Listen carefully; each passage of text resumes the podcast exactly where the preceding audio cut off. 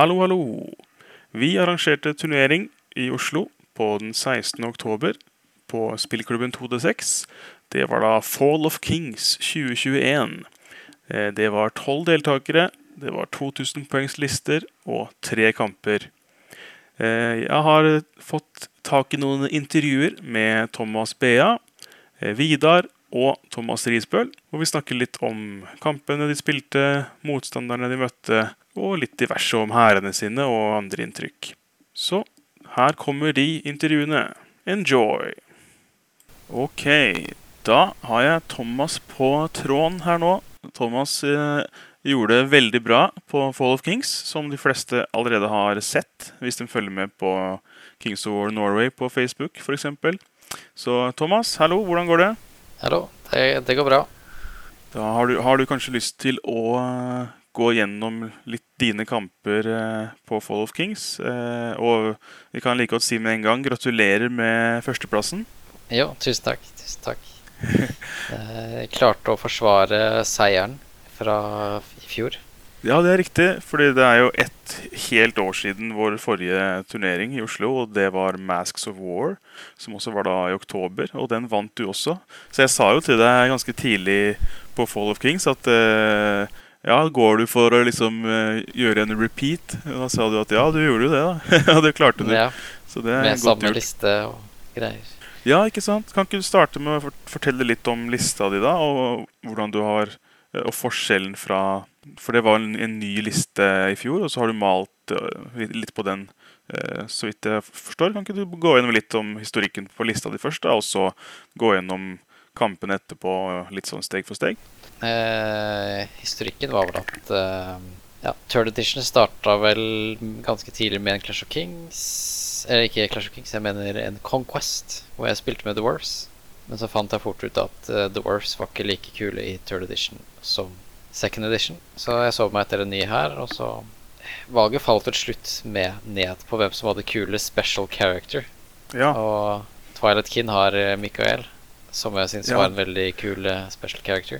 Det vel ikke mange som har en så unik hero I lista si som de har. Nei. Og så hadde jeg jo også vært heldig å vunnet en Twilight Kin Mega Army fra... en turnering I Madrid hvor Stemmer vi var på. Det, der var vi jo sammen. Så da fikk jeg også en god mulighet liksom, til å begynne å bygge min første All Mantic Army da.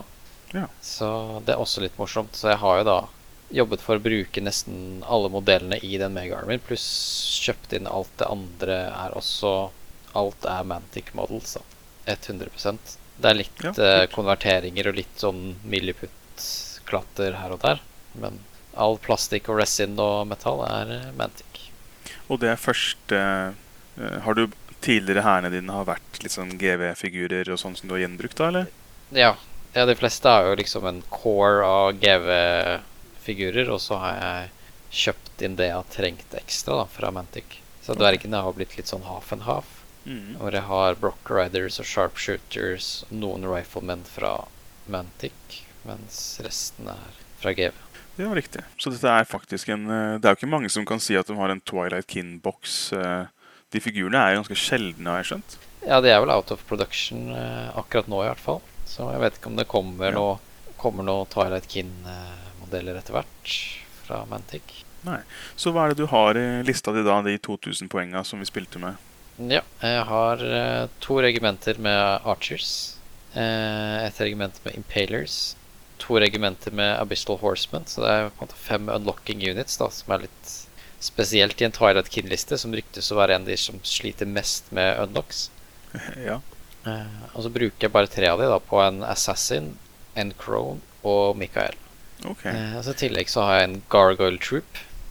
Det det jeg har av liksom Twilight Kin, og så har jeg da tatt med noen allies, Forces of Nature, fordi jeg synes det var så kult når Truls gjorde det mot meg på Conquest. Han bare hadde masse trær som bare løp mot meg først I scout og så I tur 1. Jeg tror jeg sto med en Tree Herder 1 tomme unna herren min da jeg begynte min tur 1. Og nå gjorde du det samme mot de andre, eller? Nei, jeg har ikke gått så aggressivt fram. Så hva det du har med da av trefolk? Jeg har et regiment med Force Shambler, så I den opprinnelige lista da, når jeg bygde den, så var det jo da en Tree Herder. Men når Wildfather ble tilgjengelig da, via Forces of Nature, så oppgraderte jeg han til det. Jeg føler jo at det litt mer tematisk da, med en Wildfather enn Tree Herder I Twilight Kin. Ja, ikke sant? Det passer litt med...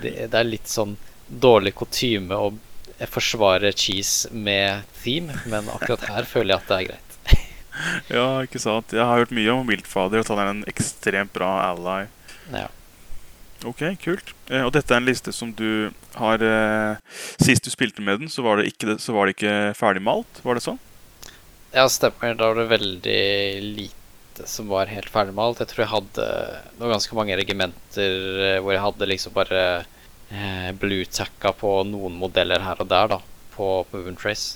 Ok. Så det var noen som var ferdig. Jeg tror Wildfatheren faktisk var ferdig, så det var ikke helt krise, men altså, det var... Ja. Men jeg fant det I boksen min I dag. Du har malt det over pandemien liksom, eller? Ja, og siste malte jeg jo I morgentimene før turneringen. Såpass. Malte og limte på base. Ok, det bra innsats. Så da fikk du endelig stille med ferdigmalt her I Twilight Kin. Det var på tide på en måte, følte du, eller? Ja, det har vært veldig greit å endelig få spilt den og ferdigmalt da. Så det var synd turneringen I Bergen røk, som skulle vært tidligere I år. Også for så vidt I fjor. Ja. Så det har vært en del, og da har jo selvfølgelig malingen blitt utsatt da, for nå har jeg ikke en sånn deadline som pusher meg til å male. Du en sånn klassisk wargamer som maler liksom, du får et kick av turneringsfrister da, til å male? Ja, absolutt.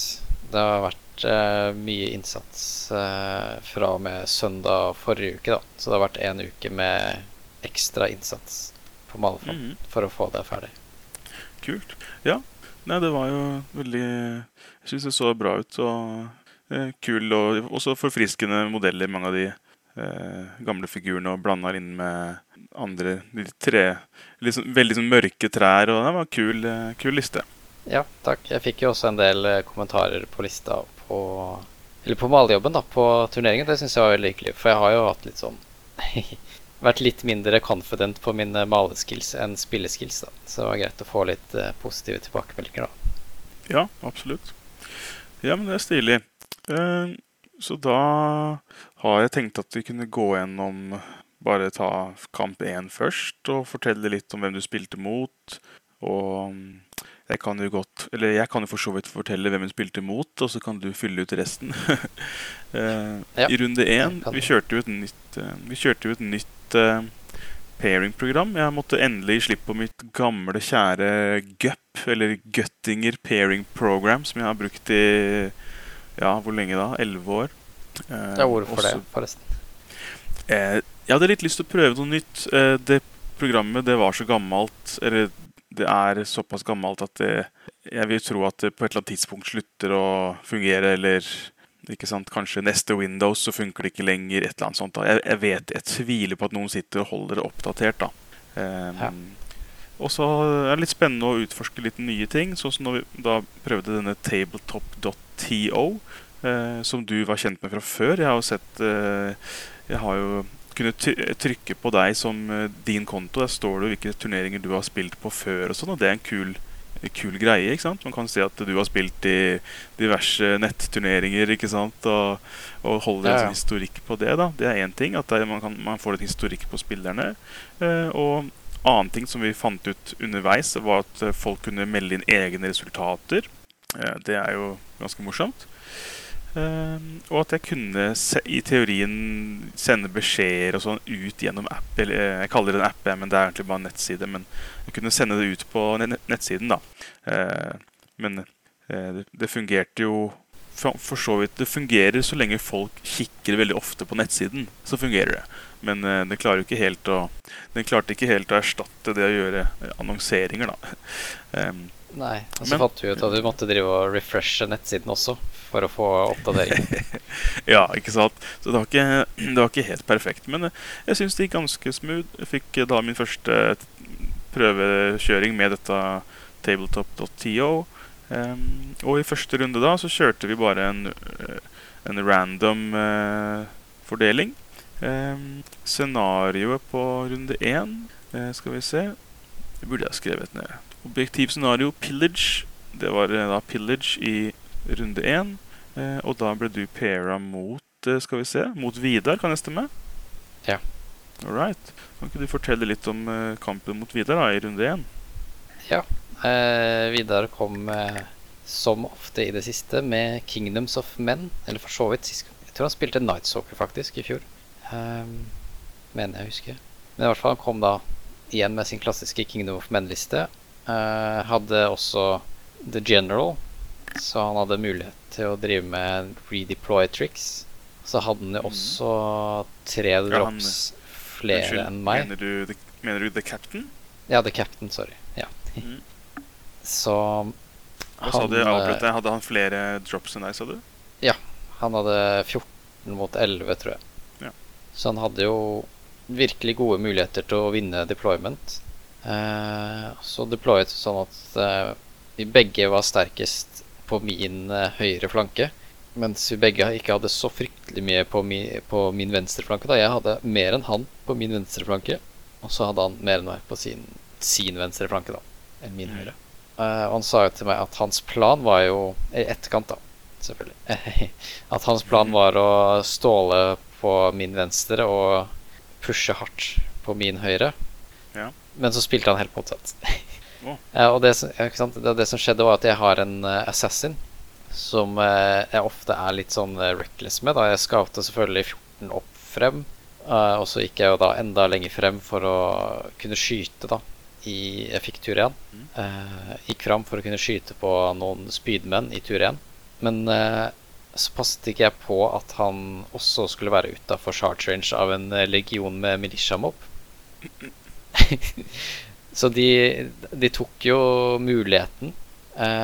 Det som var veldig spennende da var jo at jeg hadde jo da også pushet opp med både trevmannen, eller Wildfather og Force Shamblers der, som sto egentlig ganske rett bak Assassin. Så hvis Vidar hadde drept Assassin, så ville han få en flankecharge på Force Shamblers.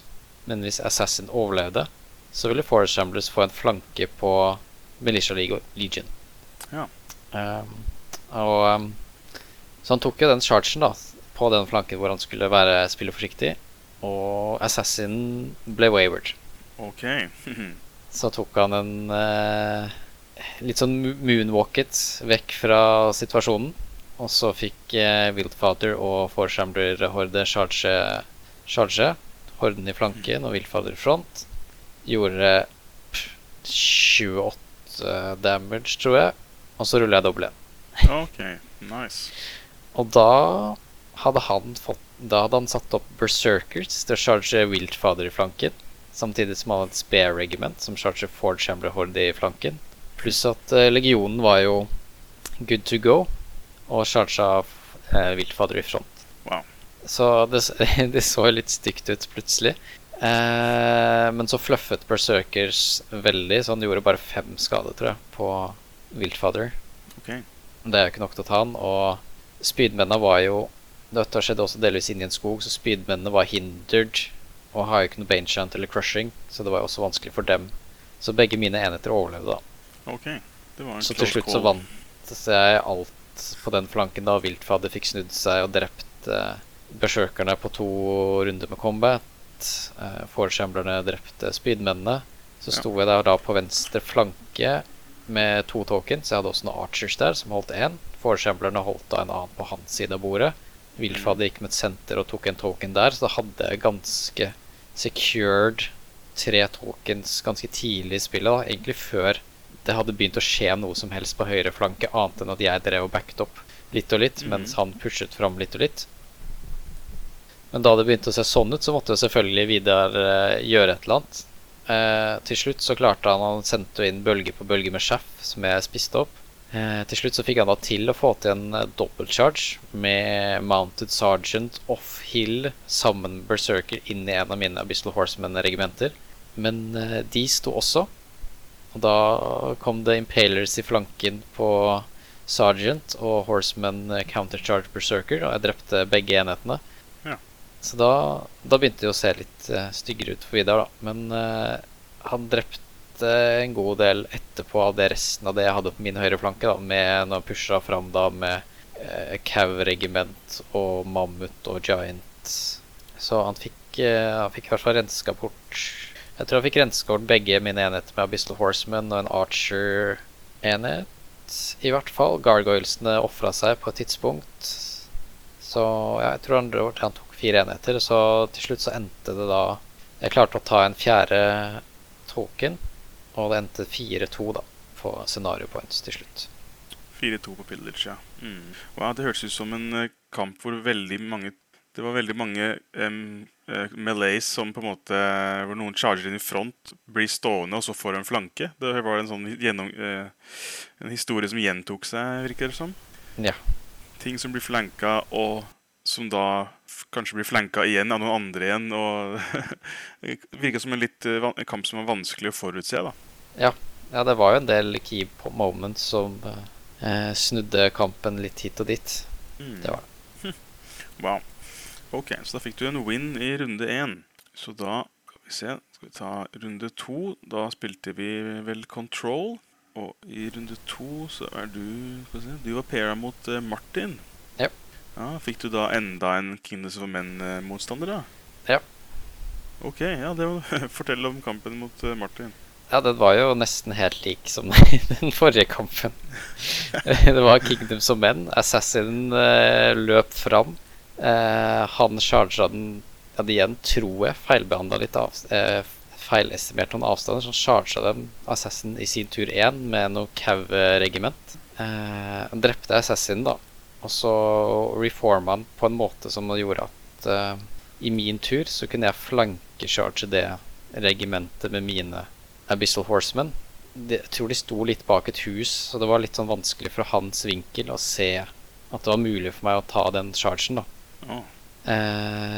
Men de løp inn der sammen med Mikael. Jeg startet Mikael inn der mest for å bare sørge for ja, dread, inspiring og sånne ting. Mm. Så poppet hans knight, men da sto det jo in the thick of it. Jeg hadde jo hans enheter omringet meg omtrent med mine Abyssal Horsemen, men jeg måtte bare ta den flankechargen når muligheten bøyer seg. Sånn det jo. Ja. Så ja, jeg snudde meg litt hit og litt dit, og det endte jo med at jeg måtte ta en flankecharge fra en footguard-horde med Brew of Strength. Oi, oi, oi. Og han fikk også gjennom en Baneshant på dem, men heldigvis så var det hindered. Ok, ja. Så det hjalp jo litt, og så rullet han jo litt, han rullet litt ned, gjorde 12 skade, og så rullet han 3 på nerve. Så på andre rulle da, fra Inspiring, og da var han 1 ja. Unna og routet det. Er de heads, altså fearless? Ja, det er Fury. Eller? Ja, de kan waivers, men av Fury, ja, ok. Ok, litt heldig der da. Ja, da sto jo Footguard-hordens hans der da, og så hadde mine Impalers en rare på den. En rare? Ja, det stemmer. Jeg husker jeg gikk forbi bordet, og så spurte dere meg om å dobbeltsjekke om det var rare eller flanke. Men det var en ganske... Martin var med på det, at det var en ganske klar rare charge, dessverre for han. Ja, så da ble det jo litt... Så da røk jo den footguard-horden da, når det ble min tur igjen. Ja. Du vil helst ikke ha mer, Impalers, Impalers in the rare. Det høres ekstra ille ut. Ja. Ja, de slår jo ganske godt fra seg i nærkamp, så det å få det i rare bli Impalers. Ja, Impalers jo blant de bedre enhetene, vil jeg påstå. Ja. Så, ja, altså de jo selvfølgelig plus, softere enn vampyrregiment og sånt, men... Av normale regimenter med normal stats da, så de i toppskiktet. Mm, ok. Så hadde han en footguard-horde til på venstreflanken. Det stålet litt der. Etter hvert så prøvde jeg meg da å gå inn. Jeg husker ikke noe fotgardhorden eller noe annet jeg charget, men uansett da, så fikk han en ny mulighet til å flanke-charge meg med en fotgardhorde. Hvor han da flanke-charge mine Force Shambler-horde, tror jeg det var. Ja.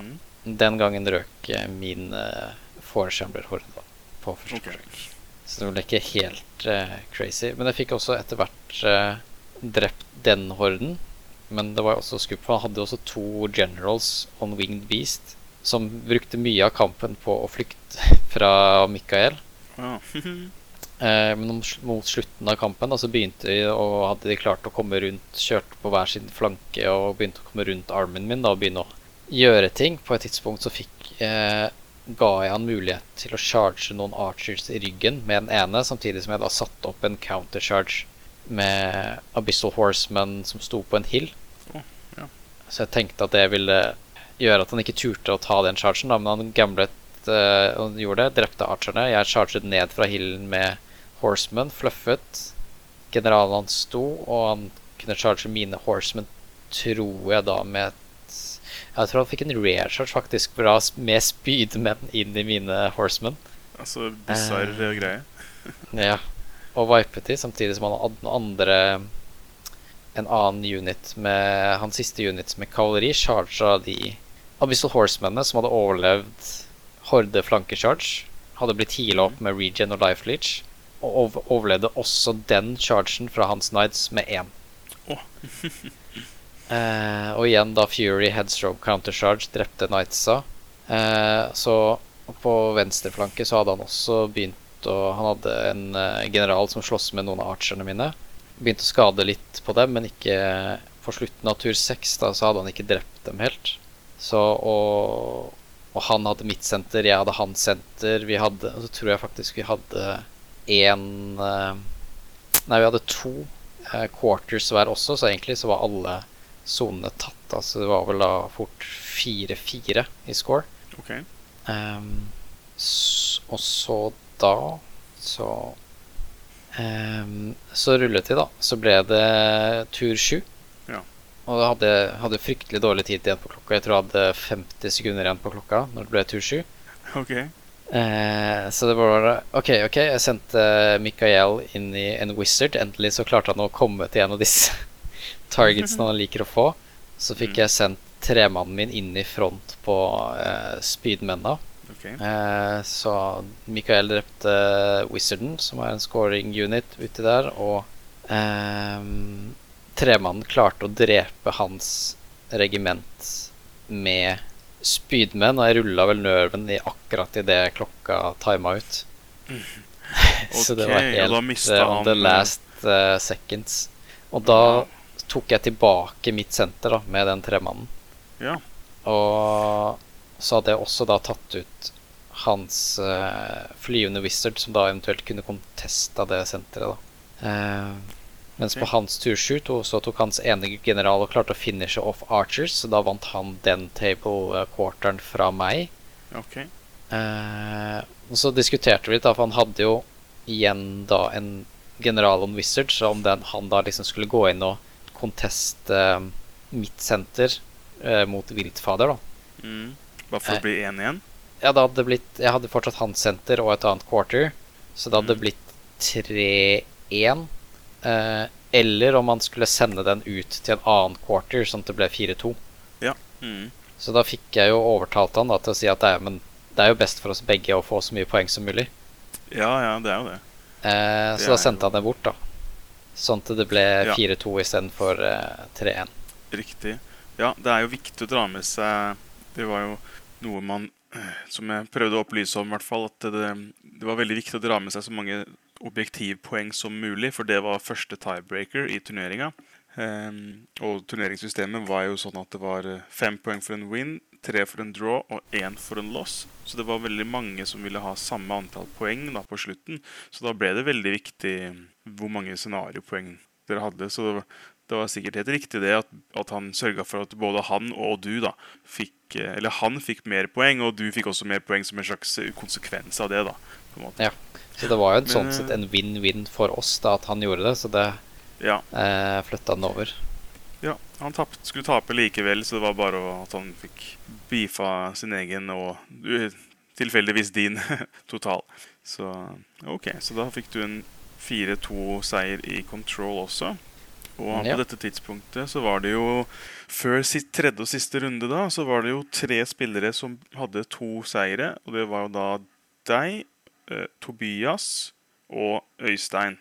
Så på liksom toppbordet da, toppbordene kan man si da, I siste runde så var det jo da deg mot Øystein på bord 1, og så var det Tobias mot Christian på bord 2.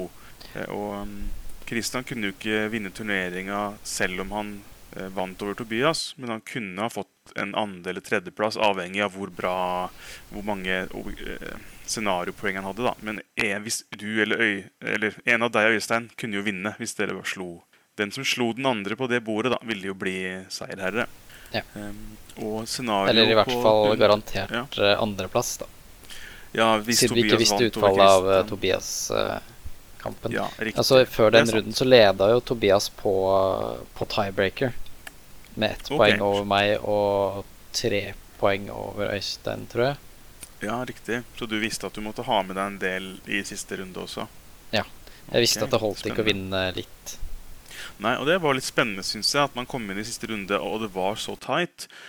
Selvfølgelig, noen av spillerne kan jo synes det litt ubehagelig nesten. Altså, hvis man vinner stort I mange scoringssystemer, så har man jo muligheten til å dra fra litt og få litt sånn pusterom, og det fikk man jo ikke her. Men som arrangør så synes jeg det var veldig gøy da, at det var litt sånn spennende hele veien inn, liksom. Ja, og det kan jo hende at det har på en måte påvirket, hva kan jeg si, både Øystein og Christian litt da, fordi Christian visste jo at han ikke kunne vinne turneringen, men han visste at på en måte hvis han kunne ødelegge for Tobias, så kunne han ødelegge at Tobias vant turneringen da. Og samme med min kamp, det gikk jo, jeg kan bare si med en gang, det gikk jo ganske fort min vei da, så Øystein begynte å føle på at han sannsynligvis ikke kom til å vinne denne kampen ganske fort. Og da ble det også litt sånn, skal han da liksom spille for å ha det gøy, eller skal han spille liksom for å begrense min seier da, for å ikke liksom gi bort turneringsseieren til meg da? Ja, riktig. At det kan føles litt kunstig noen ganger på det kanskje. For jeg kan jo ta det etterpå, men ja. Ja, jeg kan bare nevne at runde 3 så var det da Push som ble spilt, men det var Push med en liten sånn tweak. Vi fulgte jo scenarioene til The King of Hearts I Sør-England, eller rundt London. Og det skapte litt trøbbel, for de har endret litt grann på regeltekstene. Og her hadde de da skrevet at hver unit kunne ikke bære mer enn 1 token, men du kunne plukke det opp etter hvert. Og så var alle vi litt rustne, inkludert meg, og så var det... Du var kanskje minst rustne av alle, Thomas, du som har spilt en del på UB, men det var plutselig veldig mange spørsmål om det her med hvor kan vi legge de markørene, fordi det heter jo at det en loot token, og loot tokens må jo plasseres 12 tommer fra hverandre I utgangspunktet. Må det? I utgangspunktet. Det må kanskje det der, ja. Men på Push så står det jo det jeg savner på Push, det kan hende det står I en FAQ da, det har jeg ikke klart å, jeg har ikke sjekket det nøye nok, men det jeg savner på Push at det står liksom at de vanlige reglene for loot tokens gjelder ikke, at det hadde stått litt mer eksplisitt, fordi det endte opp man måtte bare konkludere med da, at siden det står at plasser loot tokens I din egen deployment-zone, så tolker jeg sånn at det det som den eneste begrensningen I din egen deployment-zone, det at det overskriver da den normale begrensningen da, som den der 12 tommer apart, 3 tommer fra terrain, alt det der. Fordi ellers så ville du aldri få lov å legge de på units, ikke sant? Ja, du ville fortsatt ikke klare å legge det på units langs linja di da. Ja, det sant, men så vet vi på en måte at det ikke ikke sant? Vi har jo spilt Push hvor man stacker alle 3 på samme unit for eksempel. Ja, altså det virker jo som det ganske global enighet om at man kan sette tokensene på samme unit, og ja, derav innenfor 12. Ja, nettopp, ikke sant? Altså, og det jeg jo så vant til at det jo lov, så derfor var det veldig rart å plutselig få spørsmål om det, og da var jeg litt rusten og klarte ikke helt å svare med en gang, merket jeg. Men etter litt sånn rusk I starten, og jeg tror spillerne kanskje spilte litt annerledes, men spillerne ble jo enige seg imellom, så man spilte på samme måte da. Og dere spilte sikkert helt riktig dere også. Men da var det altså push og mot Øystein I runde 3, så kanskje fortelle litt mer om den kampen da. Ja, vi fikk I hvert fall med oss den spesialregelen for Hertz, da det ikke var lov å plassere alle tokens på samme unit. Ja. Så vi gjorde som det stod der, at vi plasserte en på hver unit. Jeg plasserte jo, jeg har jo ikke så mange, hva kan jeg si, jeg har ikke så mange anvils som samtidig hva kan jeg si, passer til å bære tokens da. Som treige og sånt. Nei, du vil helst ha en litt treg tank-unit som bærer det. Ja, så det gikk en på Wildfather, da han passer veldig godt. Og så gikk det en på Impalers og en på Archers. Ja. Man kan jo sette på Force Shamblers, men da mister de muligheten til å bli searchet og sånt. Så det litt ja, ikke sant. Og så valgte jeg å side sånn at jeg fikk et bord hvor jeg hadde en skog som beskyttet meg fra hans enheter mot center-token da. Altså den skogen lå på en måte mellom center-token og hans deployment, så han kunne ikke deploye I skogen.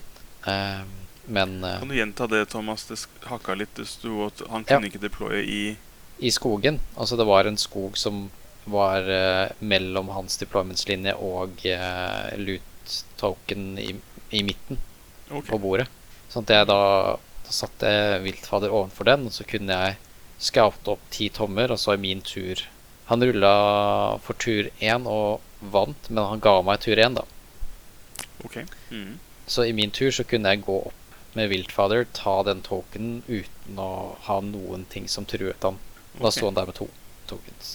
Ellers så var jo Assassin frempå igjen, men denne gangen var jo han mye mer forsiktig, faktisk, fordi Øystein spiller med Dwarfs, og han har, som de fleste dvergespillere gjør, og som ganske greit, jo å putte throwing mastiffs på alt som kan ta det. Ja, riktig. Og det jo en assassin veldig svak for. Han har jo vanligvis både stealthy og individual, som beskytter han godt mot skyting, men mastiffs jo alltid på 4+. Riktig det. Så kan, ikke sant, assassin kan ryke på liksom et 2 oppkast med Mastiffs ganske enkelt hvis han ruller litt bra ja, så etter på Assassin da for da treffer de på 4+. Det blir ingen modifiers, det sånn å forstå? Nei, stemmer wow. Ingen modifiers, og så piercing 1 I tillegg ja. Så. Wow, så bra det liksom perfekt da, for å ta ut sånne ting ja. Så jeg deployet da Assassin ganske langt på venstre flanken men det fortsatt nok til at jeg da kunne gå litt fram og fikk range på noen sharpshooters. Skjøt noen kastjern på dem, men jeg tror jeg rullet veldig bra. Jeg tror jeg fikk 4 av 4 wounds der eller noe sånt. Det var ridiculous, og så plukket 1 til fra et archer-regiment som gikk opp, litt opp og skjøt. Så routet jeg da den sharpshooter-truppen tur 1. Og så moa jeg litt så forsiktig opp med en del andre ting. Jeg pushet Mikael ganske hardt opp for liksom begynne å true Gollox Fury da. Så jeg fikk jo ganske godt tempo på kampen fra start og Øystein har jo jeg tror han sa at dette var første turneringen hvor han ikke havnet på siste plass eller noe sånt, jeg vet ikke helt om jeg fikk med det riktig, men jeg tror det og så møtte han jo da nå faktisk på en måte på finalebordet da, så han har jo gjort endret, og det han sa at han endret taktikken da, fra å spille på en måte være veldig reckless til å spille litt mer tålmodig. Og det gjorde han jo mot meg også. Som på en måte gjorde at jeg enda mer fikk på en måte festet litt grep da, spesielt på en type kamp hvor man skal prøve å komme over på motstanderens side da. Åja, så at han ble litt for defensiv kanskje for å prøve å beholde kontrollen I kampen, men at det slo litt dårlig ut I forhold til objektivet. Ja, jeg vet ikke helt om det på en måte var det som ødela for han, eller så var det noe annet som også var veldig uheldig. Det på en måte skjedde det samme med han som med Martin, at han satte opp noen cavalry-regimenter som kjørte opp, og så hadde jeg et regiment med Abyssal Horsemen bak det samme huset som mot Martin, som da fikk en flanke, en gratis flanke mot hans Brockrider-regiment. Okay. Og med gratis flanke, da mener jeg at det var jo, I tillegg til det at jeg da fikk den flanken uten å slåss for den, så var det ingenting som kunne countercharge eller charge tilbake da. Okay. Så det var jo en uheldig tabbe han da. Og det gjorde at da så han jo at hvilken vei det gikk, for da ble det veldig vanskelig. Det eneste den andre Brockrider-enheten kunne gjøre egentlig var jo bare å snu seg og face the music. Og så kunne jeg I min tur igjen charge den med den samme regimentet med Abyssal Horsemen samt Mikael og poppe ut den også. Ja. Og igjen da så hadde han liksom ikke så mye å svare med som liksom kunne charge meg da, for det var liksom det skjedde så fort og jeg drepte jo de raskeste unitsen dvergene har, så det ble vanskelig å på en måte omstille seg til den situasjonen der da. Viktig. Men ja, så jeg spilte jo selv også ganske cautious, spesielt med Wildfather da, siden han hadde to tokens to push tokens som var gjemt bak en skog på hans side av brettet men etter hvert så klarte jeg på venstreflanken og med Assassin og Archer så drepe en regiment med Shieldbreakers, og etter det så bare begynte jeg å løpe Archerne fram for å komme over på hans side. Impalerne mine så heller aldri kamp, de var også begynt å løgge tokens sin over mot hans side. Så fikk jeg charge inn med Force Shambler etter hvert I den ene Ironclad-horden som hadde en token. Så stod vi der og slåss en runde eller to, men til slutt så fikk jeg kommet inn med Gargoyles og Assassin og Forest Ramblers og Drainlife fra Krone og brakk den horden og fikk stjålet en token. Okay. Stjålet en token der. Og så på høyresiden da, med mine Abyssal Horsemen som fortsatte på en måte å storme frem da og skjue gjennom ting. Så på hans tur 5 så gjorde han på en måte et veldig bra move for å stoppe meg fra å stjele en token til fra hans Iron Guard. Han bare sendte faktisk Sharpshooter frem 8 tommer. De bare marsjerte frem og klarte å blokkere da, en charge fra Abyssal Horsemen inn I Iron Guard. Som, ja, en liten sacrifice nesten, eller? Ja, så det ble en liten sacrifice der. Så stoppet dem I hvert fall I en tur da. For de lever jo ikke lenge da, en trupp med sharpshooters. Og så kom det jo en veldig spesiell situasjon da på slutten. Altså han hadde veldig god tid på klokka, så da kunne han ta seg tid til å tenke. Ja. Og da var det hans tur 6, og så hadde han en horde med Ironclad, som hadde en charge på mine Force Shamblers som hadde stjålet token fra han da. Men så han jo det at hvis han ikke klarer å breake Force Shambler-horden, og det blir en tur 7, så blir hans horde flanket av Wildfather. Ja. Og han har jo en token på den horden også, som han ikke har lyst til å miste, så det var litt sånn, ok, skal jeg prøve å ta risikoen å offre horden for å få tilbake en token, og kanskje miste en token, eller ikke. Og da kom det opp den situasjonen igjen da, ikke sant? Hvordan skal man tenke at liksom, du henger I bakhodet da, at det han gjør har utfall ikke bare for seg selv, men også for meg og for Tobias på en måte da, hvordan hele turneringen ender. Ja. Som jeg sa, at det på en måte sånn typisk Kingmaker-move, som har et uttrykk av sånn type brettspill og andre ting da, hvor det et sånn type spill hvor det en spiller gjør påvirker andre spillere, og så har du da en spiller som ikke kan vinne spillet, men kan gjøre en action som velger på en måte hvem av de andre spillerne som vinner spillet. Skjønner. Og det jo litt det valget var på da, for han kan jo charge inn med den horden, men det en veldig høy risiko for han å gjøre det, og det kan fort gi meg en ekstra token hvis det tur 7. Så det kokte ned til var at han faktisk rullet for det da, for han hadde ikke lyst til å sitte med den avgjørelsen da, at han bestemte hvem som skulle vinne turneringen på en måte. Nei, også, det var jo ikke en 100% Nei, ingenting var 100% hvem som vant det, men han følte at det var en usannsynlig charge da, eller at det var usannsynlig at han ville klare å breake det så det mest sannsynlig var det kanskje en dum move, men det ble en sånn Hail Mary da, kanskje at han prøver å charge det, men at han da, I stedet for å aktivt være den Kingmaker, da, så rulla han for det og lot terningen bestemme da om man skulle charge eller ikke. Ja. Så jeg synes det var helt fair. Helt fair ja. Tankegang. Så han rulla 4+ der. Charget inn. Klarte ikke brekke horden, men så ble det ikke tur 7 da. Så han mistet ingenting, og du vant ingenting. Riktig. På den moven, så det ble... Ja. Og så var jeg litt sånn, oh no, fordi jeg visste jo at Tobias ledet meg et poeng, men jeg visste jo ikke hvordan det gikk med den andre kampen. Nei. Og hadde det blitt tur 7, så hadde jeg kanskje fått 3 victory points til. Jeg satt allerede faktisk med 4, eller 4,5 da, som blir rundet ned til 4. Men jeg hadde jo god sjanse i tur 7 til å både drepe den horden da, samtidig som Iron Guard-regimentet og også få Impalers over linja da. De var bare 1 tomme unna å liksom komme seg over centerline og gi meg et poeng til. Ok, så du var så nærme å få liksom, de poengene du følte at du måtte ha for å være litt mer trygg da, på å få, for å vinne, for å få mer poeng enn Tobias. Ja, så, så da ble det plutselig, ja, det var litt nervøs og ekstra spennende hvordan det gikk i den andre kampen. Ja.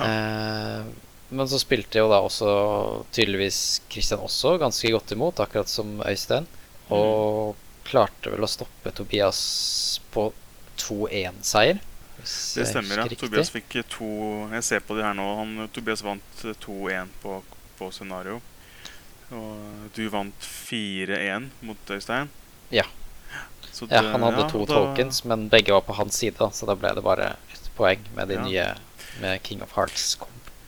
Ja, ok, så da Tobias da ledet med 1 poeng før runden, og så fikk du 2 poeng mer enn han nå, så kom du akkurat forbi da med 1 poeng. Ja, riktig. Wow. Så det ble jo utrolig tight, og hvis da for eksempel, hvis Martin da hadde valgt å stjele et poeng fra oss begge, var contest i det forrige gamet da, så måtte vi faktisk gå til second tiebreaker da, for å finne ut da om det var meg eller Tobias som vant turneringen. Oi, det veldig interessant da. Nå fikk jeg lyst til å sjekke det med en gang nå, at, hvis det greit for deg. Sånn, hvem ja, hadde vunnet da? Jeg aner ikke hvordan det ville sjekke ut. Det har jeg faktisk ikke sjekket. Nei, det kan jeg sjekke nå. Så hvis Martin hadde gjort det ulogiske da, og hindre både seg selv og deg i å få 1 poeng på slutten av deres kamp, så hadde det blitt draw, og da skal vi se. Tobias hadde 4120 kill points, og du hadde... 3950. Da hadde Tobias vunnet på andre tiebreaker. Med sånn et par 100 kill points, eller noe sånt? Ja, det var da... Skal vi se... 170 kill points mer bare. Det mindre enn 10% av en... Det liksom en unit. Ja. Det, wow. Ja, det hadde vært sykt. Heftig. Men du hadde, det slapp du heldigvis å måtte deale med, så da ble det jo en seier til deg og førsteplassen, så det var godt jobba, og en 2 på rad for deg da. Ja. Det kult og veldig kult å være, hva skal jeg si, å være tilbake og ha litt turneringen da, håper vi kan fortsette med det, og at vi ikke trenger å drive og gå i karantener fremover, at det fortsetter denne veien her da. Jeg synes det var veldig kult å se alle folka igjen, og så, ja. Jeg har ikke sett de fleste på veldig mange måneder. Det en stund siden jeg har sett deg også. Ja, det var gøy å møte alle og spille igjen. Og så var det egentlig litt sånn rart hvor enkelt det var å komme tilbake i den gamle tralten. Det var liksom bare, ja, ok, nå skal vi bare sette ut bord og terreng, og begynte med det før du kom nesten. Ja. Og det var liksom helt naturlig da, som om det liksom bare var en måned siden forrige gang vi møttes. Ja, det helt sant. Ja, det var veldig fort tilbake i sporet da, så det var veldig gøy. Så det bra, da har jeg fått liksom, da har du fått fortalt om dine kamper og hvem du møtte, så tenkte jeg egentlig at det var det egentlig. Da har jeg fått intervjuet den viktigste personen på Fall of Kings 2021. Så tenkte jeg, ja, så skal jeg få snakket litt med noen flere som jeg skal legge inn etterpå, og så får vi en Konger og krig-episode ut av det til slutt. Så da, men da tror jeg det greit. Da tror jeg vi kutter recordingen der egentlig, Thomas, og så, så det good. Hvis ikke det noe mer du ville dekke fra turneringen da? Nei, jeg har ikke så mye mer sånn å dekke. Jeg føler at det litt sånn som forrige gang da, som jeg generelt føler med Kings of War, at skal man vinne en turnering så må man jo kunne spille, men man trenger liksom å ha den edgen, liten edge i flaks også. Ja, det et godt poeng. Det jo... Litt av flaks, ja. Og det fordi nå ikke bare flaks på terningene, men også de der tur 7. Nå slapp vel du unna med skrekken da, men det var jo nesten at du ble liksom ødelagt for deg på den at du ikke fikk tur 7 mot Øystein. Var det noen av de andre rundene hvor den tur 7 hadde veldig mye å si I forhold til ja, som sagt, mot Martin så hadde det vært enda verre da. Da var det en draw på tur 6. Så hvis jeg ikke hadde på tur 7 da, så hadde jeg jo ikke kunnet vunnet turneringen antagelig. Da ville det jo vært Tobias og Øystein som slåss om hvem som skulle vinne. Men med mindre de hadde drawet da, da hadde det plutselig vært anyone's game igjen. Ja, nettopp. Ja, nei, så man må ha litt flaks med tur 7-terningene, og også litt noen heldige breaktests her og der. Det skader ikke deler. Så... Hadde du noen... Hvor mange Snake Eyes moments hadde du I løpet av turneringen? Husker du det? Jeg hadde faktisk 2 mot Vidar. Ja, og det var... det var ene var den legionen. Real Snake Eyes, eller? Ja. Ja, det var en real Snake Eyes. De var... jeg tror ikke de ble devastated, men jeg hadde non-nerven I hvert fall. Sånt alt annet. Og også samme mot Gianten hans I min tur 6. Ja. Som da tilfeldigvis, helt sikkert, hadde vært nok poeng da, til å slå Tobias på kill. Ja, det helt sikkert. Hvis ikke hadde rullet den Snake-heisen. Det utrolig små marginer som det har vært da. Det veldig små. Yes, nei, men bra Thomas. Da takker jeg for praten. Og gratulerer igjen med seieren. Takk. Ses vi på neste spilledag eller turnering jeg helt sikker på hvor du kan gjøre da et forsøk på et hat-trick Ja, jeg vil få se Konger og krig Yes, da har jeg med meg Vidar Hallo Jo, Thomas Hallo Classic Vidog Men jeg har lyst til å snakke med dere om deres kamper på Fall of Kings Og ja, hvem dere spilte mot, sånn cirka hva som skjedde I kampene Og ja, litt sånn liten recap da Så vi kan jo godt starte med Vidar da Kamp 1, det runde 1 mener jeg, det var jo Pillage Godt gammelt scenario der Vidar Ja, det ikke en av mine favoritter, men... Ikke det? Ikke det liksom et basisscenario I Kings of War? Sånn Kings of War level 1? Jeg misliker faktisk alle scenarier med tokens. Gjør du det? Ja. Det må du utdype litt, kjenner jeg. Det blir for mye for meg å tenke på, rett og slett. Selv de som ligger fast på bordet? Ja, men de ligger jo ikke helt fast, for de kan bli dunket litt til av enheter, og enheter kan stå over, og så plutselig ser du ikke lenger. Ja, det sant. Og Pillage, jeg vet ikke, det har jo gått ofte greit, men jeg synes det litt, litt tiltak. Alt som litt tiltak å sette I gang og spille, og det har det vært sånn, ja, jeg må finne Pillage tokens. Ja. Heldigvis så hadde Thomas masse Pillage tokens da. Ja, riktig. Ok, ja, så det ferdige scenarioet Pillage var da I runde 1. Ja, kunne vært her. Hvem spilte du mot da, Vidar? Jeg spilte mot Thomas Bandur. Det stemmer det. Vi har pratet litt om det I opptaket som var før dette her. Så det jo spennende å se om din versjon matcher Thomas' sin versjon av hva som skjedde I den kampen. Ja, det jeg enig I blir spennende. Jeg vet jo ikke hva han sier før det her kommer ut da. Så jeg føler at jeg litt redd for å drikke meg ut nå. Ja. Hvis jeg sier sånn, jeg tror jeg hadde han der, men så sier han at jeg var sjanseløs for eksempel, så... Kanskje du først har lyst til å snakke litt om herren din forresten Du spilte vel Kingdoms of Men? Kingdoms of Men, ja Jeg har spilt med den samme herren omtrent I sommer da En del ganger Jeg vet ikke om jeg skal gå gjennom hele Men den baserer seg på å ha en kjempe og en mammut Og et kavaleri på den ene siden Sammen med den kapteinen Så de har litt punching power der Og så det en del utsett, så det litt vanskelig å vite hvilken side de kommer på, for de kan jo også flytte enheter senere. Ja, riktig. Det tre enheter på grunn av kapteinen. Ja, riktig. Og det blir ofte de store heavy-hitterne, kanskje, som fort blir redeployet, da, eller? Ja, men det var ikke sant. Dette var ikke utslagsgivende I noen av de 3 kampene jeg spilte, tror jeg. Ok.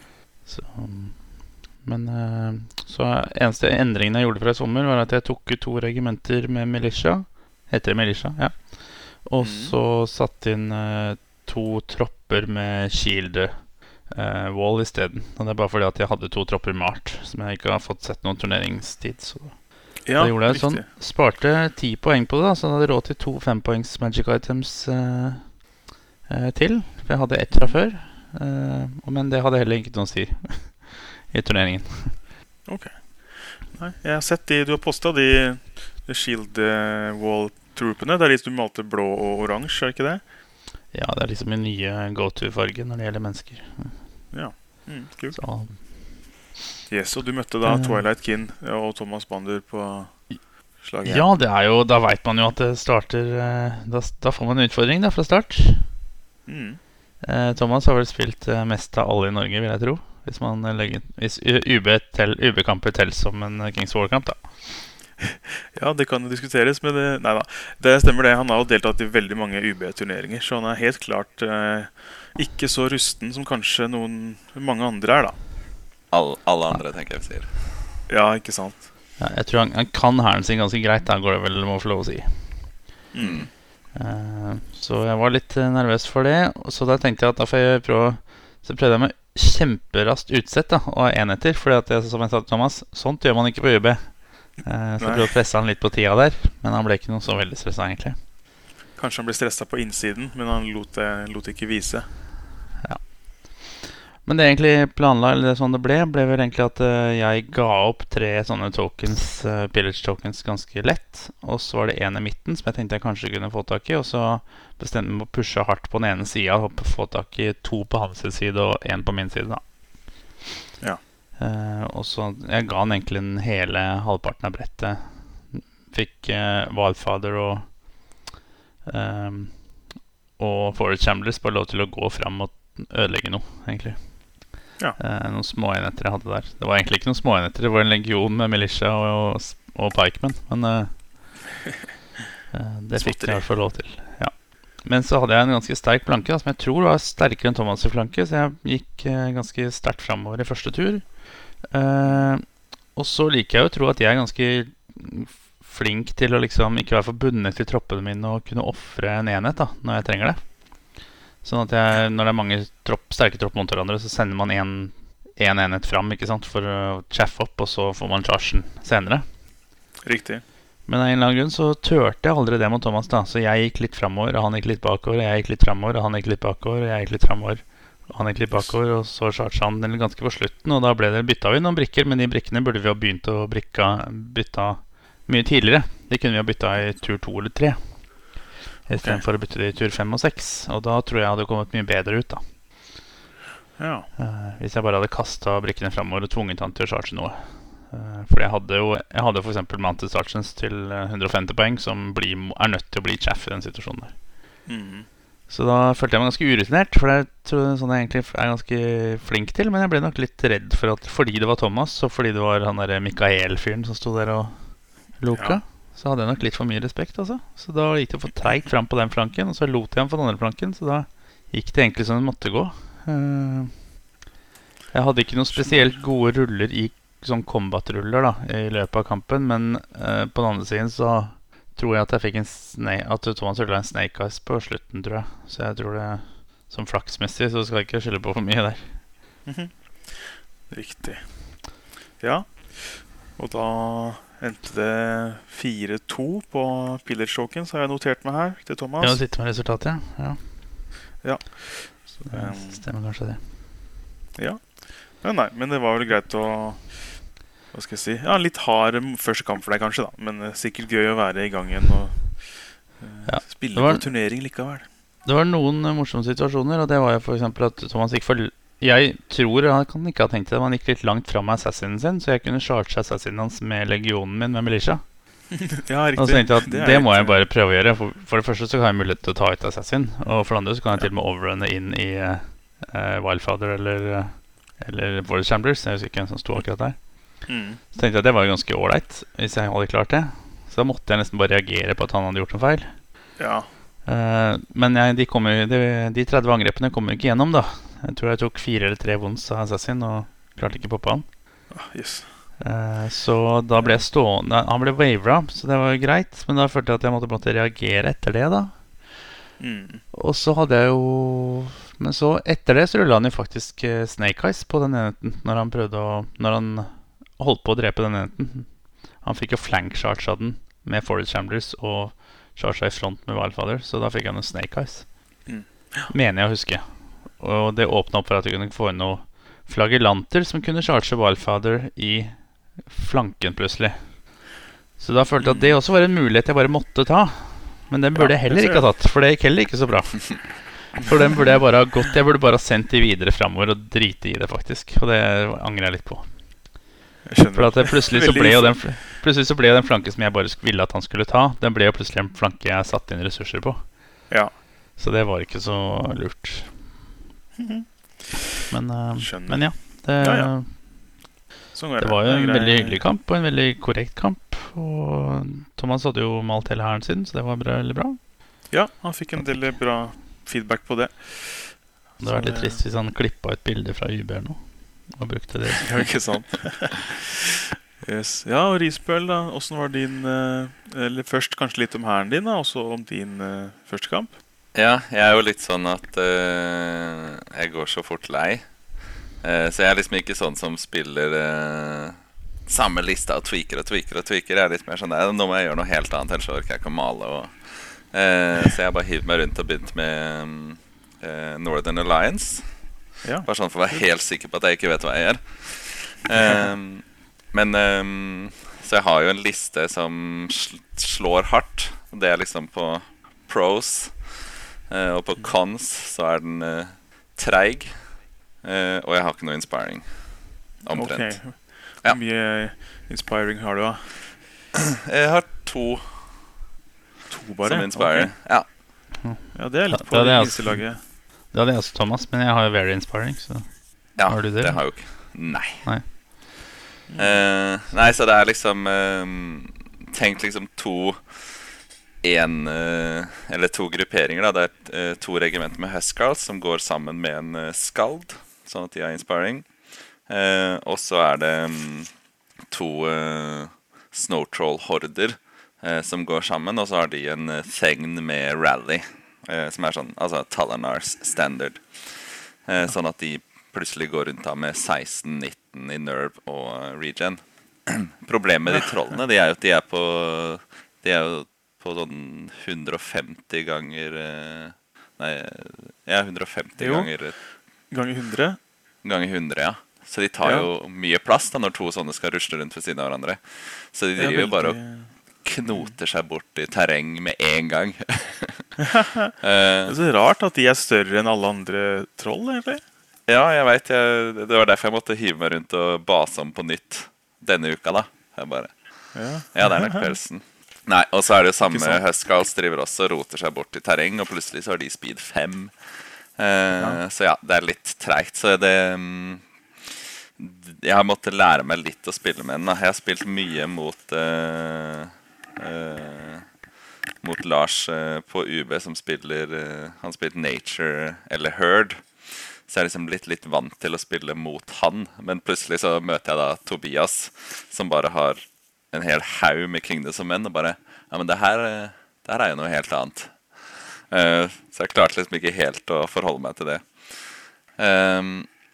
Og så skjønte jeg jo liksom litt sånn hvordan dagen kom til å være, fordi etter at vi hadde satt ut token, så begynte å deploye, så bare, er dette det scenarioet der vi fjerner token? Så han bare, nei.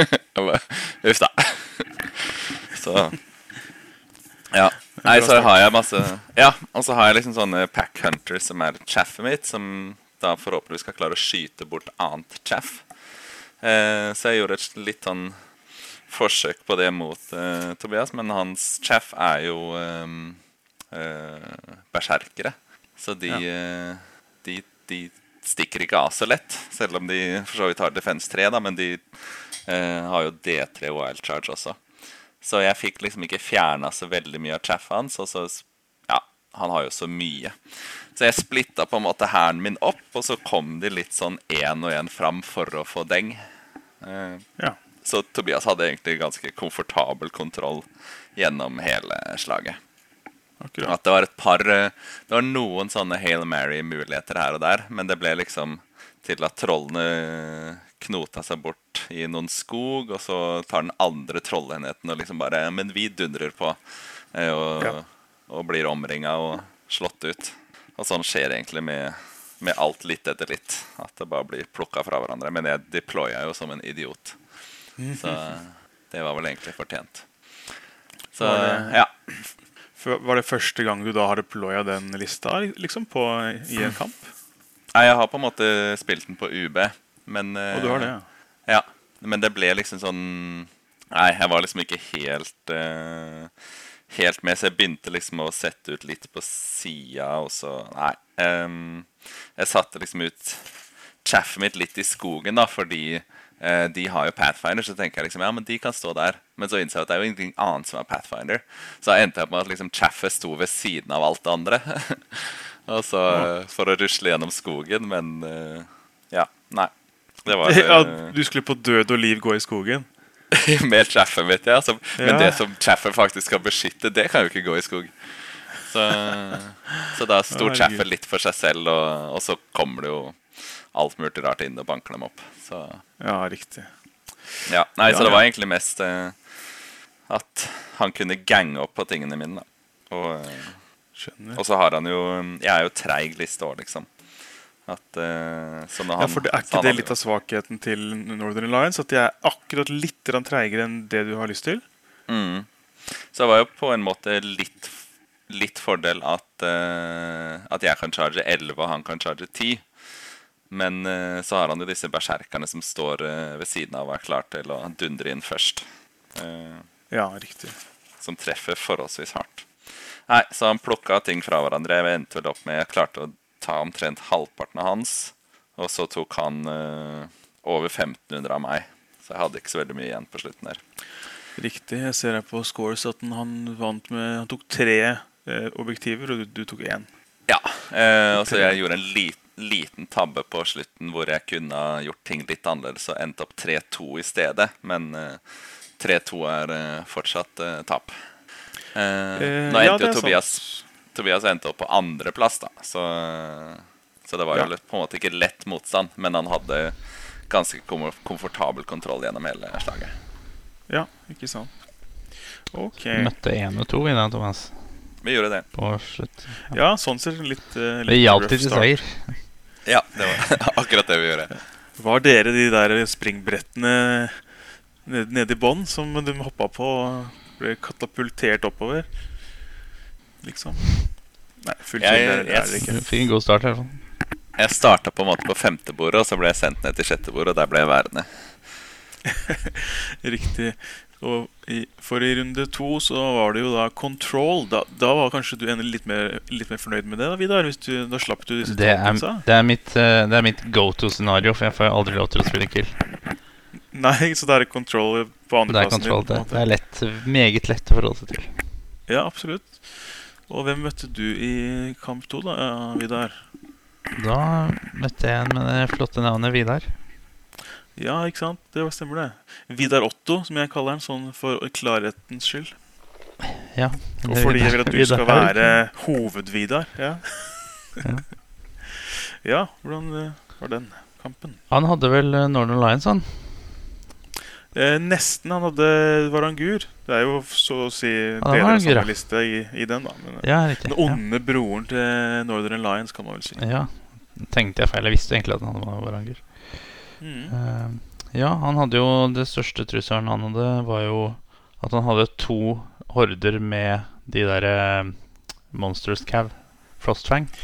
Jeg husker ikke om det heter det for Varangur, men jeg tror det heter noe litt annet, men jeg skjønner hva du mener, det jo samme uniten så å si. Ja, det I hvert fall 2 horder med 30 angrep da, med crushing 2801. Ja, det var heftig, ja. Så de var jeg litt redd for. Og så hadde han jo han hadde 2 war machines som skjøyte en del. Ja, sånne og så han hadde ganske mange snowfoxes. Ja, han hadde noen sånne drauger som bare sånn zombieaktige greier. Og så hadde han snowfoxes en del enhet faktisk. Ja. Og så hadde han en enhet med de treige som Thomas nevnte. Jeg kaller det Huscarls, men det høres sikkert ikke det da. Men Det var Huscarls-modellene, tror jeg. Ja. Og de gikk I senter, da. Så det, men det, egentlig så blir det mest avgjort at jeg, mot min sterke flanke, så setter han 2 Frostfang Cavalry og Thunder Wolves. Og så går han opp på en hill, og så setter han alt han har unna meg, sånn at jeg ikke kan charge med mine 14 tommer charges fra Mammut og Kjempe og 16 fra Knights. Men jeg har 1 charge jeg kan ta, og det Hero på Pegasus, som kan charge Thunder Wolves. Ja. Og Thunder Wolves står rett foran 2 enheter med Frostfang, som har en sånn der Lord-tegn på Frostfang mellom seg. Mm. Så de Thunder Wolvesene blokkerer for 3 enheter. Aha. Og Hero på Pegasus tar jo ingenting, for han jo ekspert på ikke å gjøre en dritt. Ja. Så han perfekt til å stå der. Ja, så han går inn der, gjør ingenting, tar imot charge, blir wavera. De andre 3 enhetene bak kan ikke gjøre noen ting. Han tar bort en ny... Han står jo bare stille. Han tar bort en ny charge, blir fortsatt wavera. Og de andre 3 enhetene kan ikke gjøre noen ting. Og det gjør egentlig at jeg kan gå fremover og ta ut 1 og 1 enhet, da. I stedet for å ta imot charges. Så det egentlig det som... Det den ene chargen som sperrer alt. Ja, det vel sikkert 600 poeng som står der og blir sperret. Ja, det hender man får til en sånn stoppgap som det, men det der var hørtes ut som en virkelig gyllen mulighet da, å bare plugge den siden med en sånn dårlig unit. Ja, og det var liksom, jeg tror han tenkte nok riktig I forhold til å holde seg unna en del andre enheter, men det var den der ene flyeren som kunne komme inn da. Og det var jo bare det som skulle til. Så da gikk jeg liksom fremover. Og da styrte du litt tempo da på resten av bordet? I midten så kom Huscarls fram og tok ut en av mine enheter I senter, og den jo litt komplisert, eller den jo en litt kjip enhet å møte. Jeg kaller det Huscarls, ja. De har I hvert fall 20 angrep på Crushing 2. Yep. Så det ikke noe lek liksom, men der gjorde han en liten feil å overrunne, sånn at jeg kunne få en flank charge. Ja, ok. For jeg hadde flere enheter der, og da var det liksom det som gjorde det der. Ja. Så... Det som kunne blitt litt vanskelig var warmaskinene, og de klarte jeg til slutt å stoppe fordi at jeg rakk fram rett og slett etter noen turer, selv om jeg ble litt skadet på veien fram. Og så var hun der Magnhild, eller hva heter hun ikke det? Nei, Magnhilde. Magnhilde, det litt ekstra vanskelig å huske, for det var jo ikke en Magnhilde-figur, eller det var en mannlig barbar. Åja, Magnhilde. Ja, Magnhilde Så jeg vet ikke om det ble noe bedre. Uansett, hun gjorde litt kaos da. Tok ut Spearman-regiment og sånn. Ja. Pikes, mener jeg. Ja, men det endte vel med en ganske stor seier til meg, tror jeg. Ja, skal vi se her. Runde 2. Vidar mot Vidar. Og da, ja, 6-0 står det her på scenario. Eller på, hva kaller man det? Ja. Kontrollpoeng. Ja, det var ett hjørne jeg ikke fikk. Riktig. Ja, da får du med deg en del. De poengene var viktige, siden det var jo tiebreaker. Første tiebreaker jo de scenariopoengene. Så det en veldig stor win for deg da, i forhold til å ta med deg en svær tiebreaker videre. Ja. Alright, ja.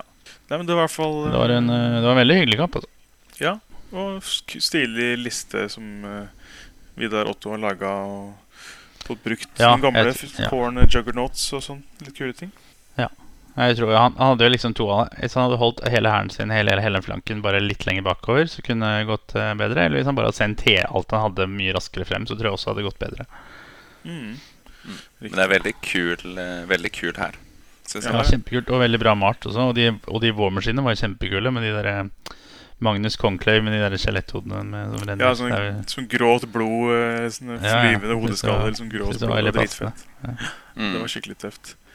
Vi snakket jo litt med han etterpå, og han sa at han trengte litt mer eksponering for. Det var de der detaljene som kanskje også den som du nevnte, Vidar, med den overrunnen, det å se at den at du da gir en flanke til fienden. Han sa at det var det som fortsatt var litt vanskelig å se da, de der små detaljene som, for det ikke alltid så åpenbart det å se når fienden kan bare sidesteppe med en unit og sende en annen inn I flanken, og det å liksom klare å se de tingene som kan skje, for det jo veldig mange ting som kan skje liksom, uten at du får gjort noe med det da, og det skal mye til å move helt riktig for å forhindre de tinga. Og det er sant, det var liksom det han skulle trene litt på da, eller det kom jo til hvert til å se de der, ja, de flankene spesielt da, og de der, når du lar en liten millimeter eller to stikke for langt fram, sånn at fienden får en sånn cheeky flank, det er liksom, åh, det er så irriterende.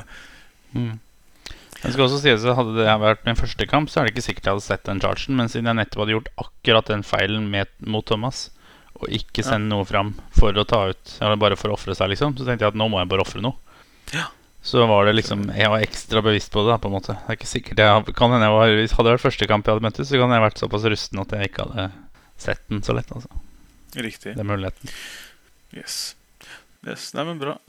Vi håper du kommer tilbake, Vidar Otto. Selv om du tappte hardt mot Vidar. Tappte name-offen. Jeg kan aldri få nok Vidarer. Ikke sant.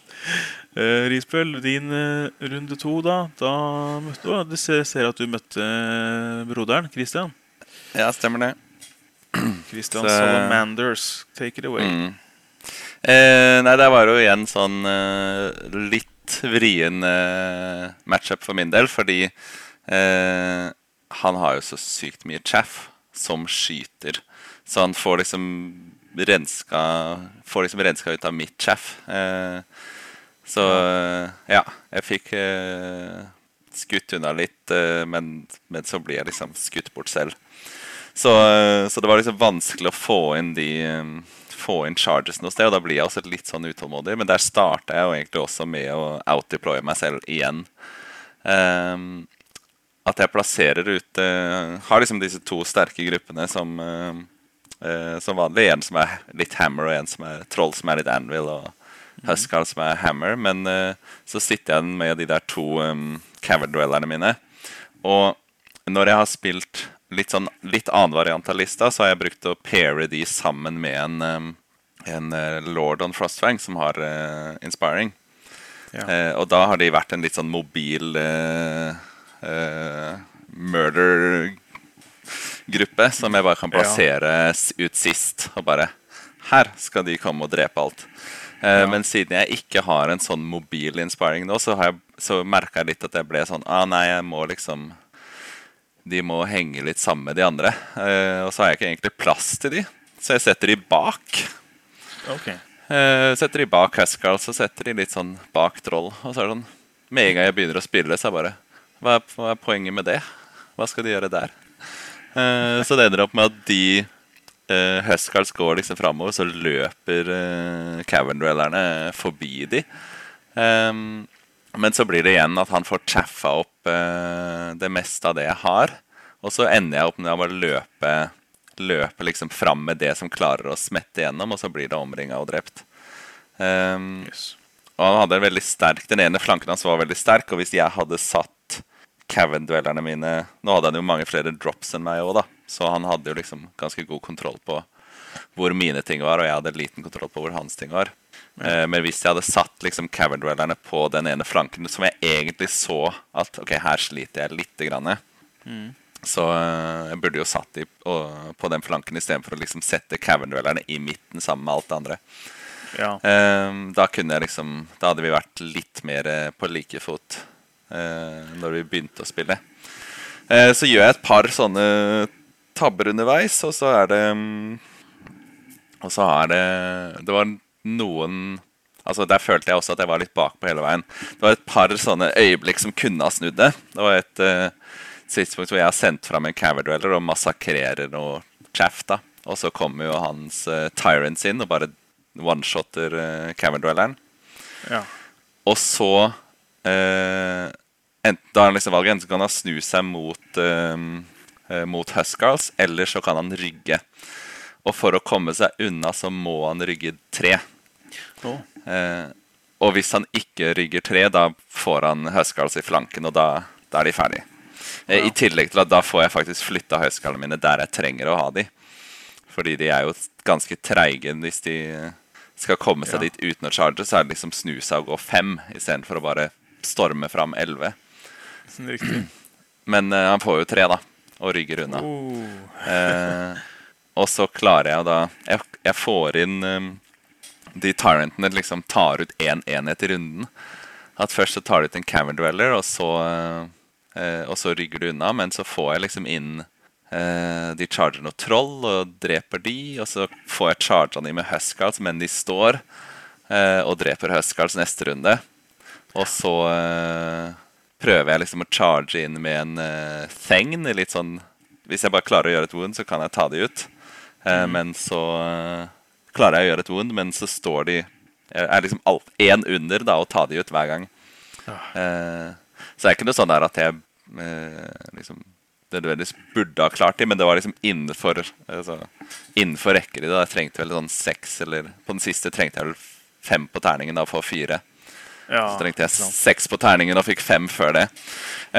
Så de dreper jo, jeg tror de dreper sånn 800 poeng på egen hånd I løpet av kampen.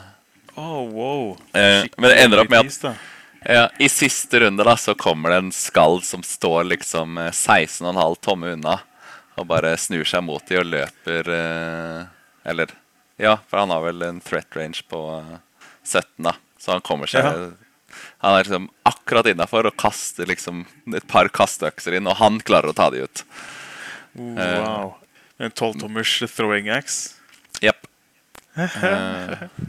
Nei, altså jeg et par andre tabber også, sånn som at jeg blir litt sånn overivrig da, at jeg charger inn med noen Pack Hunters, for de egentlig overraskende hardslående I nærkamp. Så det flere som blir litt overrasket av de, for de har jo 10 angrep på 4+ med Thunderous 1. Ja, riktig. Så det liksom, de ikke så hardslående, men de liksom litt mer hardslående enn man forventer. Så hvis de får lov til å vandre litt rundt på egen hånd, så smeller de inn I flanker og begynner å ta ut ting. Ja, ikke sant. Men jeg sender de inn I cavet til Christian, og de ender opp med å gjøre 5 wounds. Men så har jeg trollene som I bakgrunnen, og de litt for treige til å liksom faktisk følge opp. Fordi, eller han sender noe chaff inn I de, og så rydde jeg unna chaffet, men der tabba jeg meg litt ut, fordi jeg sendte Snowfoxes inn sammen med Pack Hunters, for jeg tenkte kanskje det var den lille edgen de trengte for å wavere de, eller kanskje klare å ta ut litt skade. Men Snowfoxes gjør jo ikke noe skade på noe som helst, ever. Så det var liksom bare sånn, nå kan du få lov til å charge begge deler I stedet. I stedet for å bare ha de en runde til, og så plassere de opp, da hadde jeg kanskje klart å få sendt noe inn og få inn den første chargen da. Ja, riktig. Så, ja. Nei, så det ender liksom opp med at jeg klarer vel å drepe sånn 1140 av han, men han tar jo 1725 av meg, så jeg har liksom ikke så veldig mye igjen som kan conteste noe som helst. Nei, og så har han da mange sånn unit strength 1, men det jo nok når det ikke noe annet på bordet som tar over. Så de fikk liksom løpt I hvert sitt hjørne, og, ja, så han vant ganske overlegen til slutt. Holdt han på å time ut? Ja, det gjorde han. Han hadde litt minutt igjen. Synes han så litt stresset ut på slutten der? Ja, da gikk det unna. Han hadde så dårlig tid at han ikke hadde tid til å sette unitene opp på movement tray sitt og sånn. Ja da. Ja, han flyttet movement tray, eller flyttet liksom ja, det var liksom 2 trooper på en sånn regimentbase da, så bare flytter han liksom halve den første delen av liksom regimentet. Ok, de står egentlig der, han hadde ikke tid til å flytte resten. Men så klokker det liksom over til meg da, og så det sånn, ja, jeg har jo 8 minutter igjen på klokka da, men jeg har jo ingenting igjen. Så hva skal jeg bruke de 8 minuttene på? Men, ja. Nei, så han hadde ganske god kontroll gjennom hele slaget. Det kunne ha snudd, men så det var liksom, men det det jeg liker med disse kampene da, at Christian har liksom overtaket hele veien, men det ikke sånn at jeg bare blir steamrolla gjennom hele slaget. Det liksom hele tiden sånn, der hadde jeg en sjanse til å snu det, men enten, ja, at marginene var ikke helt på min side. At da ville jeg fortsatt vært litt bakpå, men jeg var liksom jager hele tiden og har liksom en sjanse frem til liksom 5. runde, da rakner det.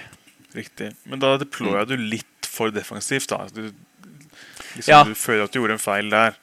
Jeg har delt opp herren min og setter liksom Cavern Dwellerne i en position hvor de, ja, så da må de ende opp med å liksom løpe igjennom. Men det jo også et problem at lista mi har ikke noe sånn godt svar mot så mye chaff. Nei, ikke sant. Så det blir litt sånn chaff wars I starten, og så skjøt bort litt chaff med sine Ember Sprites, eller? Ja, litt etter hvert. Eller så det mer at han bare alltid har noe chaff som kan charge inn og chaffe opp. Ja, ja. Ja, men greit, så jeg står det på min liste her at Kristian fikk 5, og du fikk 1 på Control. Ja. Ok. Ja. Så gikk vi videre til runde 3, og da, så hva spilte vi da? Jeg har en katt som står og skriker utenfor døra mi her. Det var typisk. I runde 3 så spilte vi Push. Push with a twist, holdt jeg på å si. Det var ikke lov å ha alle tokens på en og samme unit. Og skal vi se, Vidar, du spilte I runde 3, så spilte du mot Andreas. Ja. Hvordan gikk det? Jeg hadde hørt om en av Andreas sine kamper tidligere, da, hvor Andreas tydeligvis har sagt at det var en sånn her som enten bare kjører på og treffer og vinner og tar alt, eller stopper opp og blir slakta. Og det hadde jeg ikke helt fattet liksom, hvor riktig det var da. For den var jo dritoffensiv med Pathfinder og Scout og, ja, for dette The Herd, ikke sant? Ja.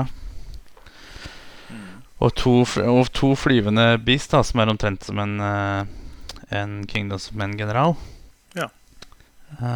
Så jeg visste ærlig talt ikke helt hva jeg skulle gjøre. Jeg lagde meg en sterk flanke, og så hadde jeg en legion helt på den ene flanken som hadde en token og plukket opp en annen I løpet ganske fort. Så begynte å gå fremover, sånn at jeg kunne få 2 tokens over på den siden.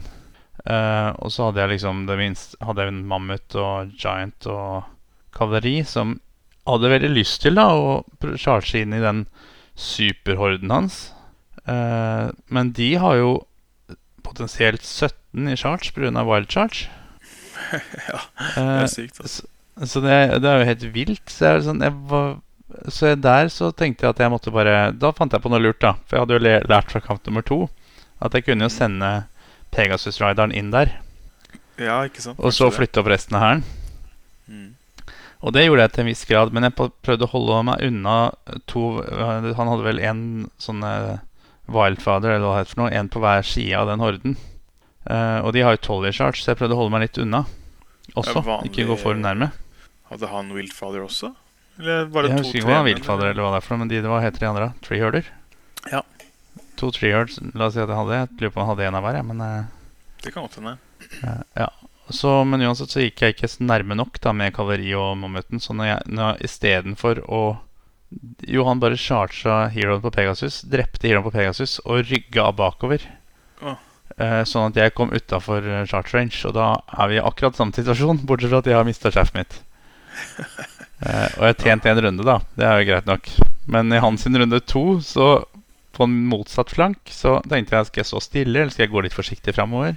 Så gikk jeg litt forsiktig fremover, og det var akkurat så langt at han kunne fly over med begge flyverne sine. Og vende opp bak mine linjer. Så runde 2 så står begge flyverne bak mine linjer og avvridd seg 90 grader, så de ser jo inn langs mine linjer liksom på baksida. Så det fullstendig krise. Så jeg vet ikke hva som tenkte sånn der. Jeg bare, hva skal jeg gjøre her? Så da begynner jeg å si at ok, jeg har mistet midten. Det var en skog I veien som kunne blokkere line of sight, som gjorde at de mest heavy enhetene mine kunne, han I hvert fall ikke enda se da gjennom skogen. Han kunne ikke charge rett inn I de, så jeg måtte liksom inn I skogen først. Så det var en god nyhet da. Så begynte jeg å prøve å rykke litt fremover, men så tenkte jeg en desperat forsøk da på å stoppe en av de flyerne, så tar ASB-en og charger en flyer. Et angrep, treffer på 5+, og vunder. Så jeg grounder den flyeren da. Så den flyeren blir nødt til å charge Fanatics neste tur, og da har jeg satt opp felle for det på en måte, så den ikke felle da, men jeg kan charge det tilbake. Du ropte godt da, det skjedde videre. Jeg gjorde kanskje det. Ja, det skjer jo nesten aldri I virkeligheten at den ene ASB klarer. Nei, for jeg har ikke vant til det skjer. Nei, Det var helt utrolig. Helt utrolig. Du bare det var bra. Så det ender med at jeg får tatt ned en flyers. Jeg får vel drept den flyeren. Ja, hvor fort går det, da? Eller klarer jeg å gjøre det? Han charget også inn et regiment av noe som døde ganske fort. Som gjør at han egentlig kastet litt bort det regimentet, fordi at jeg snudde meg bare da mot den flyeren som var grounda etter at jeg hadde tatt det regimentet. Okay. Men han... Ja. Jeg husker ikke helt om han kom seg unna med flyeren, men han så på skade at den gikk ned i hvert fall ganske raskt etter det. Men den andre flyeren fortsatte jo å presse oppover, da, pluss at alt det andre han hadde var jo... Ja, det var jo steinhardt. Ja. Jeg klarte å charge en Wildfather i ryggen, faktisk, og i front. For det som skjer med de med Knights, Mammoth og Giant, som går da mot denne horden som kan charge 17 tommer, og han rygger med den ned bak en hill, så gir de bare den opp, og så går de heller inn mot midten og gjør seg klart til kamp der. Og da har jeg ingen plan for å stoppe at den horden skal komme senere og dundre inn i meg, bortsett fra at jeg har såpass mange enheter at jeg tenkte at den kan bare ta en 200-poengsenhet per tur. Det er det eneste tanken jeg har, liksom. Så jeg bare prøver å stoppe de som kommer inn fra siden der, da. Kom det inn en sånn tremann og noen hørdregimenter. Og det går egentlig greit, det distraherer litt, sånn, så den legionen med mine 2 tokens fortsetter å gå oppover. Det Andreas gjorde, siden han er så ivrig etter å charge og vinnes, og så gå inn, komme fram ganske fort, da, at han har jo egentlig ikke noen enhet som kan bære på tokenene.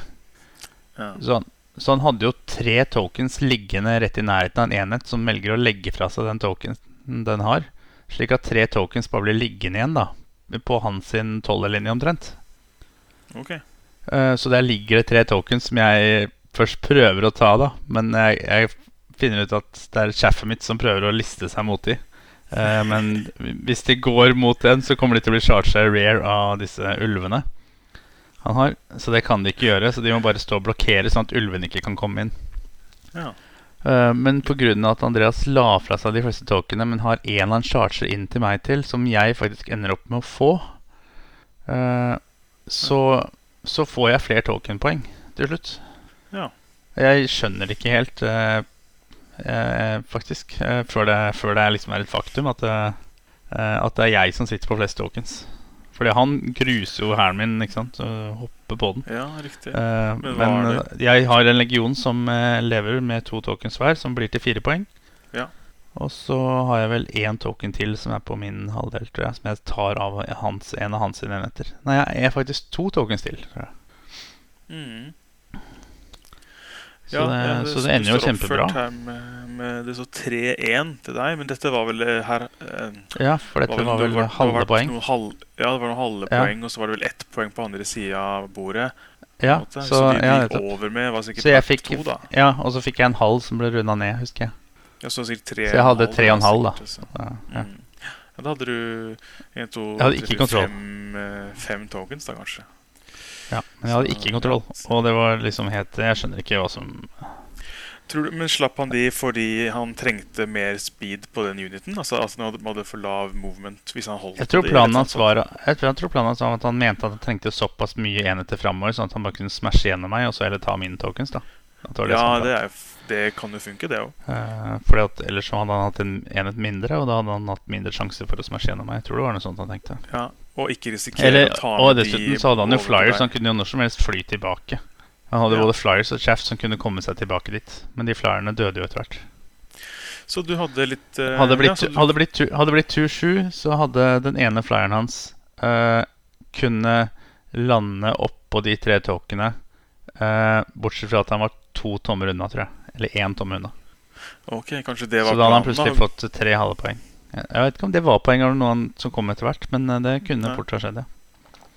Yes, og den kampen her slutta, så skjønte ikke du helt at du hadde vunnet? Nei, for det er en sånn kamp hvor jeg føler at jeg begynner så veldig oppoverbakke, da.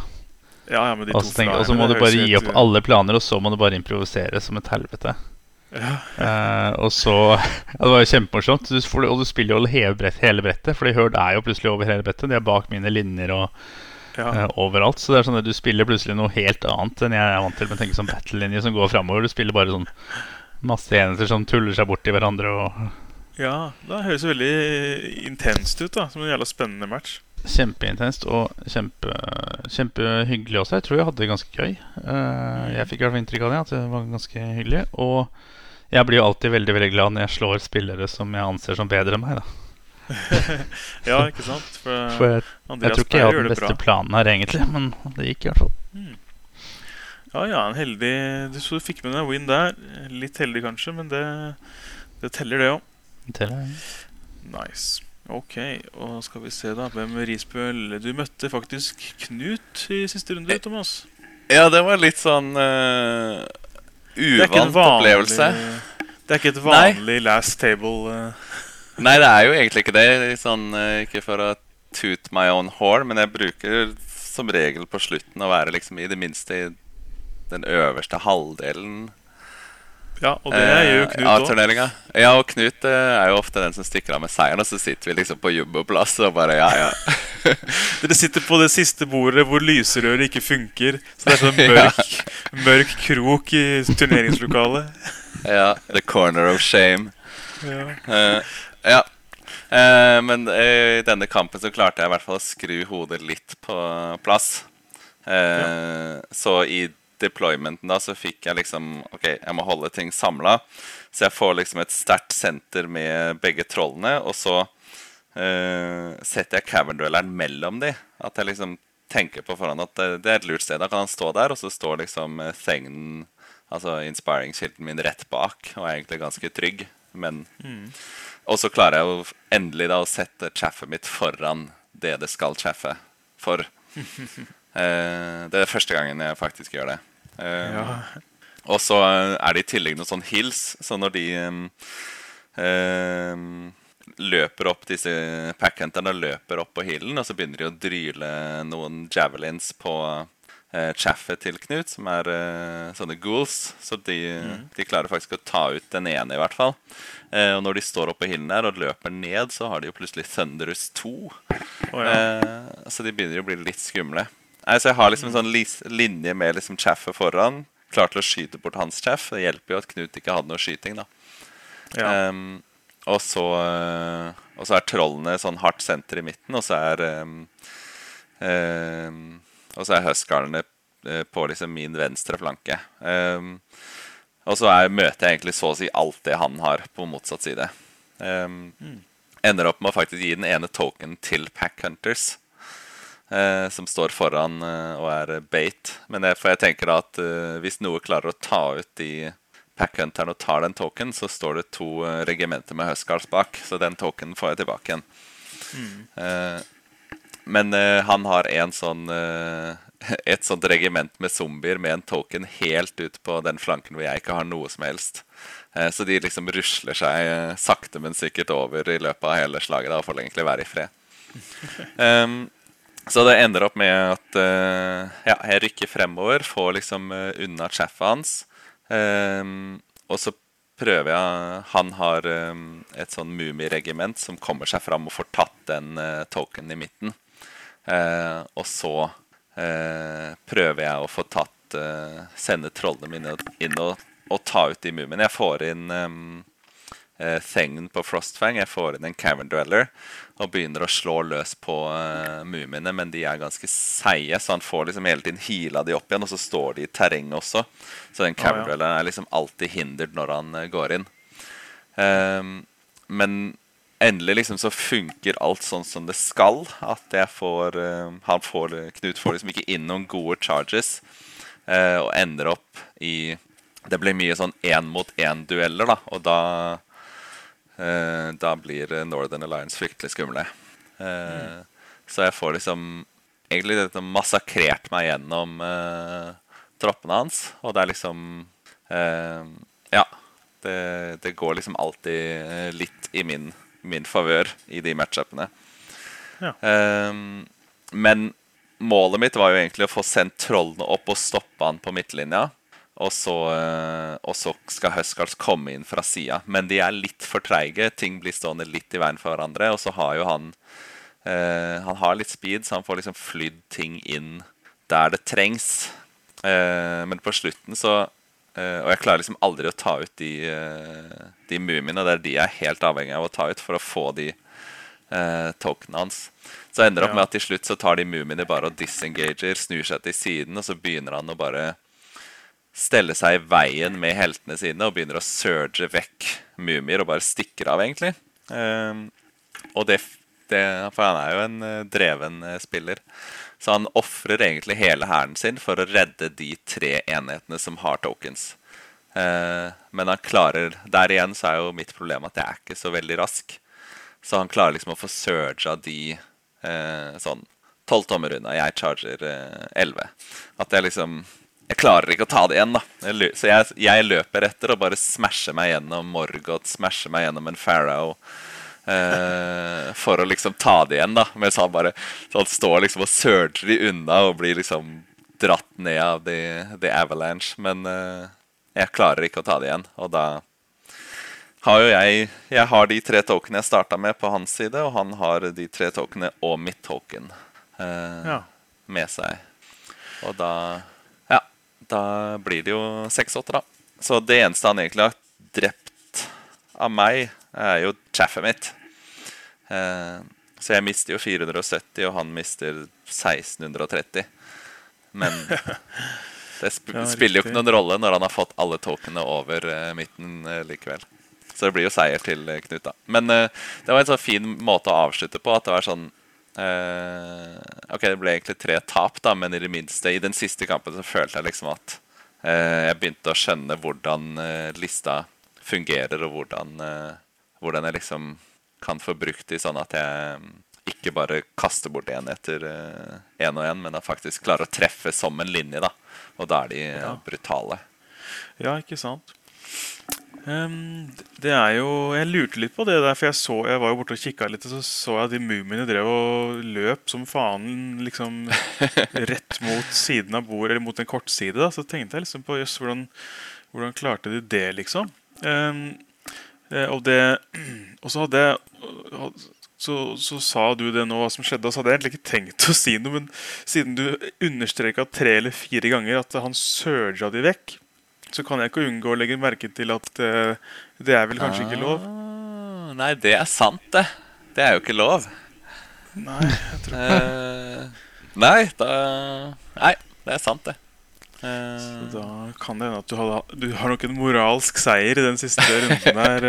Ja, men vi var vel vi hadde det veldig hyggelig, og vi var vel egentlig begge to enige om at vi spiller ikke for mye heder og ære lenger. Nei, det på tydeligvis ikke. Nei. Ja, det tenkte jeg faktisk ikke på en gang, men det sant, jeg tror det... Ja, han må vel ha surget de for å fått de såpass langt unna. Men, men det var sikkert jævlig morsomt da, på en måte. Altså, selv om de, det var jo det, så... Selv om du tappte på det, så var det en komisk situasjon å se de panisk løpe av gårde sikkert. Altså, det var vel gøy nok til at man ikke tenkte så mye på det, kanskje. Ja. Altså, nei, tenker Knut, jeg liksom sånn der... Knut rusten han nå, så han skylder vel på det. At det jo lenge siden jeg har spilt, så vi... Det ikke lett å huske alle reglene. Nei. Men men det var en morsom kamp, og det liksom sånn der ok, da endte jeg på 11. Plass I stedet for 9. Plass eller noe. Det sånn, det går bra. Ja, ikke sant. Ok, ja. Så en liten rough start. Men nå har du vel begynt å bli litt varmere I trøya, kanskje med deployment og litt sånn med Northern Alliance da, at det blir vel bare bedre... Neste gang, holdt jeg på å si. Ja, altså jeg synes egentlig bare at det kule modeller. Så de litt morsomme å male. Så jeg sitter liksom og koser meg litt med å bare bygge armeen da. Men jeg tenker, en måte å få litt mer speed på jo kanskje å vurdere å droppe de trollene eventuelt. Og fått inn litt sånn half-elf berserkers. For da går det an å plutselig ha da de oppe I Speed 6 og Wild Charge D3 og så kan man også ha en sånn item som gir Wild Charge pluss 1 og da det jo plutselig Wild Charge D3 pluss 1 og da de ganske raske Ja, det nok bra, og det også kule modeller Ja, Så ja, kommer til å leke meg litt med lista. Så jeg tenker jeg kommer til å fortsette å spille de. Kanskje ikke på turneringen I januar, da har jeg lyst til å vinne. da blir det noe cheese. Ja, men jeg skjønner, men det kult å høre at de morsomme å male, da. De figurene, det jo blant de kulere eller nye og dermed kulere Mantic Rangesene, og du har jo sniket inn noen kule Cavern Dwellers også, det var vel noen sånne, hva heter det, Trollbloods? Ja, jeg tenkte at de... Jeg synes det gjorde seg, for at Cavern Dwelleren jo lavere enn andre resten av Giants, det ikke det? Jo da, så de jo ikke noe Titans, de jo vanlige monster på en måte. Ja, riktig. Og de ikke så veldig høye. Nei, den modellen som Mantic har gitt ut selv jo omtrent på samme størrelse. Ja, men det var kult å liksom... Ja, så det var en refreshing modellvalg da, på det. Så det var kult. Du har fått brukt tiden godt siste duo tydeligvis da, på hobbyfronten. Så, nei, det liksom... Jeg har I hvert fall fått malt opp litt over 2000 poeng nå da, og har liksom... Ja, og motivert da, for å male mer. Så det gøy. Ja, så bra. Og Vidar, du kom jo faktisk på en 4. plass da, rett utenfor pallen. Ja, det helt greit. Jeg veldig fornøyd med det, Jeg taper ganske mye mot Thomas, så... Det var egentlig den siste kampen som gjør at jeg blir så overlykkelig. Ja, ikke sant. Ja, men så det... Jeg tror jeg sa til Andreas at bare... Det at den ASP-en klarte å grounde den flyeren, da det alt verdt det. Ja, det var the key, eller moment to remember. Det var epic moment. Ja. Fett. Det men så bra. Da har vi fått gått gjennom litt recap da, fra Fall of Kings. Det gøy å være I gang igjen med litt turneringsspill da. Og siden du ikke fikk spilt da? Ja, det var jo... Partall med meg, men, eller ja, partall uten meg. Men du kjenner meg, det jo min favorittsituasjon, for da kan jeg sitte og pusle og lime litt figurer bort på et annet bord I kroken. Jeg fikk jo faktisk limt hele startersettet til Armada. Ja. Alle skipa. 8 skip eller sånt. Så jeg fikk jo brukt tiden veldig godt, egentlig. Så gikk det bra å spille da? Det gikk greit. Det var litt vi spilte jo da, ikke sant? Det var min aller første kamp, så jeg var det tar tid da, for jeg kan jo på en måte ikke reglene, men jeg og Thomas Bea spilte liksom på lag mot Christian og Vidar Otto, så de spilte orkene, så spilte jeg og Thomas Basilea. Så ja, vi puslet oss gjennom 2-3 runder da. Gikk litt langsomt fordi jeg måtte slå opp I reglene veldig mye, men jeg tror at allerede neste kamp da, så kan jeg grunnreglene I Armada, så det vil flyte mye bedre neste gang jeg spiller da. Så jeg ser frem til å prøve litt mer da, og da vil jeg altså gi en mer, hva skal jeg si, jeg kan gi en litt mer selvsikker demokamp da, neste gang, nå som jeg kan det litt.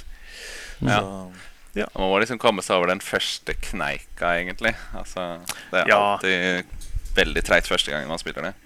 Ja, jeg endte jo opp med å bare finne på en del, for jeg tenkte at jeg merket at det her, nå vet jeg ikke regelen på det, så måtte jeg bare gjøre et eller annet. Så vi spilte jo masse feil, for jeg sa liksom bare, ok, vi bare gjør det sånn, bare for å få litt flyt I det da. Så etterpå så kom jeg hjem og så bare, nei, det var feil, og masse feil da, men sånn det. Da lærer man. Så ta gjerne en Armada-runde en gang. Vidar, vi prøvde jo desperat å dra med Vidar, men han ville heller spille Kings and Treachery da. Men det greit det. Det var bra jeg gjorde det, for jeg vant jo. Så. Ja. Ja, da var du og Martin og Henning, var det ikke det, som dro en Kings and Treachery? Det jo jeg og Martin og Henning som kanskje noen av de dødeligste her. Ja. De tre tidligere mestere I Kings and Treachery møter hverandre. Det faktisk ganske spesielt. For det var liksom alle prøver å fucke alle veldig innforstått med sånn spillet så. Alle innforstått med backstabbing-aspektet liksom. Ja, det liksom det var liksom ikke noe vits I å prøve å gjøre allianser og sånn. Så bra. Jeg tror det egentlig kokte litt ned til at jeg og Martin mislikte Henning mest, så han fikk mest å slite med. Ja, han lå best an I starten, og så ble det sånn at dere ganga på han da. Han gjorde den vanlige greia med at man velger midten, og så tar man da og setter herren inn I dominate-søkeren, så at man får masse poeng I begynnelsen. Men da blir jo alle andre veldig desperate og sinte. Så det ja, riktig. Konge. Ja, men det var en bra dag da, sånn in general. Så det var kult å se alle sammen og Ja, faktisk og veldig hyggelig å se alle sammen. Det var det. Og treffe noen nye fjes også. Ja, ikke sant? Mm. Ja. Det var supert. Hyggelig å se at folk fortsatt har herene sine hjemme. De har ikke solgt dem, eller... ja, folk liksom klare for å dukke opp og spille litt igjen da. Så det supert. Men ok, da runder vi av episoden for denne gang. Så ha det bra alle sammen. Ha det. Ha det. Ha det bra.